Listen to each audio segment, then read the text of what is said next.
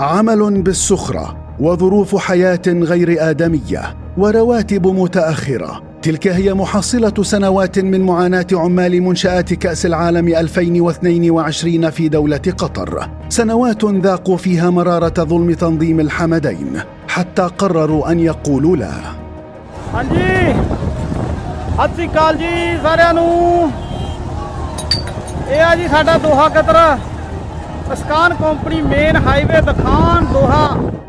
عمال منشآت كأس العالم ألفين واثنين وعشرين خرجوا للتظاهر ضد الظلم والجور الذي يتعرضون إليه منذ سنوات وتأخر رواتبهم أكثر من مرة، كان آخرها عدم تقاضيهم أجور العمل لأربعة أشهر كاملة.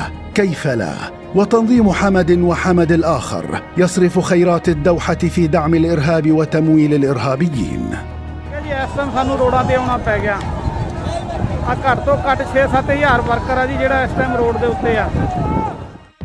أعطوا الأجير أجره قبل أن جف عرقه، هكذا أوصى النبي صلى الله عليه وسلم بالعامل الأجير، لكنها وصية لم ينفذها ذلك التنظيم الذي لا يراعي حق قريب أو غريب خارج بلاده أو داخلها.